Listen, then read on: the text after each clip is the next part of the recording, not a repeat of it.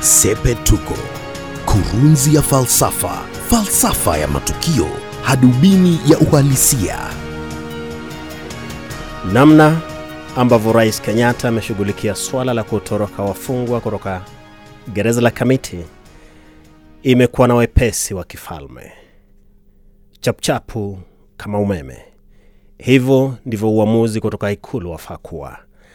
Katika muda wa siku tatu tangu kutoroka wafungwa, wakubwa watatu wametakiwa kuondoka, huku mkuu mpya wa magereza akitangazwa na akijulishwa kwa umma tayari alikuwa amevaa sare za mkubwa wa magereza.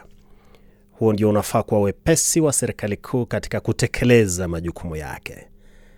Bila shaka siasa za chama tawala cha Jubilee zimeingizwa kwenye suala zima, ilivyo desturi siku hizi.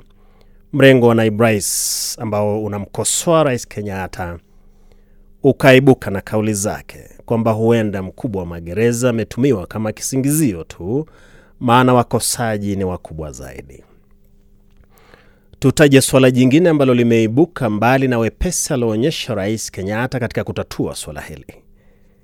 Swala ni rais kupenda wanajeshi. Siku hizi kukitokea uzembe kwenye shirika la serikali, iwe ni KEMSA au shirika la nyama KMC, wanaoteuliwa kuongoza ni wanajeshi. Sasa magereza yapo mikononi mwa jenerali mwingine wa jeshi John Warioba, brigedia. Lakini juma hili pia tumezungumzia suala hili, tukasema jeshi hufunza nidhamu na watu kuwa wazingativu katika kutekeleza majukumu yao. Jeshi hufunza kujitolea, na imekuwa ikidhihirika kwamba kila mahala ambapo wamekuwa wakiteuliwa kuongoza, bidii imeonekana, nidhamu imefuata, halafu utu uzima, huku siasa na majibizano vikikoma. Ilivyo desturi, Sepetuko huona makosa hata kwenye wepesi ambao rais ameonyesha kutatua swala la kutoroka wafungwa Kamiti. Tatizo ni namna ambavyo baadhi ya wakuu wa magereza wamedhalilishwa. Ungefikiri wao ndio walikuwa wafungwa waliotoroka jela. Hebu niseme hivi, Wycliffe Ogalo hakuwa mfungwa ambaye ametoroka Kamiti. Wycliffe Ogalo ameihudumia nchi kwa miaka mingi katika utawala wa mkoa na kuondolewa kwake kwenye magereza house kulifaa kuwa na heshima zinazomfaa afisa wa serikali wa daraja lake. Kuondolewa kwake kulifanywa kana kwamba yeye ndiye mfungwa aliyetoroka. Gari la polisi kufika mbio mbio mbele ya magereza house, halafu vijana waliojihami kwa bunduki tena wamezinyoosha kana kwamba wanakwenda kumpiga mwizi risasi pale magereza house. Imekuwa picha mbaya.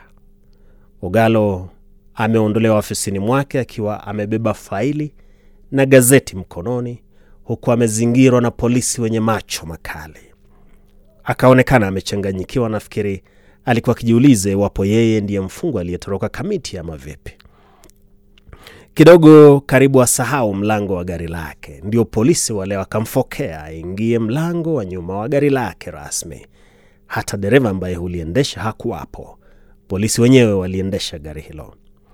Sasa picha hizo ziliposambazwa kwenye mitandao ya jamii ilivyo siku hizi, taarifa imetoka idara ya polisi, siku hizi inaitwa National Police Service, ikatoa ujumbe kwamba maafisa wa polisi hawakumtia nguvuni bwana Ogalo, walifika kwenye magereza house kufanikisha ubadilishanaji wa mamlaka.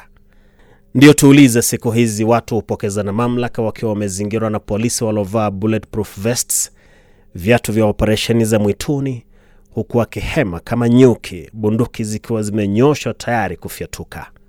Je, siku hizi polisi huwasaidia watu kubadilisha afisi kwa namna ile? Tuseme taarifa ya National Police Service ilikuwa kejeli kwa Wakenya, maana walikuwa wameona kilichotukia. Tuseme pia kwamba polisi kujihami namna ile humpa Mkenya moyo kwamba serikali i imara kumlinda, lakini Wakenya wangefurahi iwapo watu wanaojulikana kuwa wakorofi, washukiwa wa ufisadi, washukiwa wa mauaji, wanasiasa wanaoiba pesa za CDF ndio wangeshikwa namna ile. Na ndio nitasema hivi, Kuwaondoa afisini maafisa wakuu na kuwateua wale bora ni mojawapo ya wajibu wa Ikulu, ni ufalme wa Ikulu, lakini shughuli ifanyike kwa kuzingatia heshima za kibinadamu. Wanaoondolewa wachukuliwe kwa heshima zinazofaa afisi zao. Tumesema kwenye ukumbi huu kwamba ni muhimu mjeledi kuinuliwa dhidi ya wakuu wa taasisi za serikali, maana wapo miongoni mwao tumbili, sungura na fisi, lakini wanapoondolewa wasiaibishwe na kudhalilishwa kama alivyofanyiwa Wycliffe Ogalo. Na ndilo Sepetuko. Mimi ni Wellington Nyongesa. Sepetuko, kurunzi ya falsafa, falsafa ya matukio, hadubini ya uhalisia.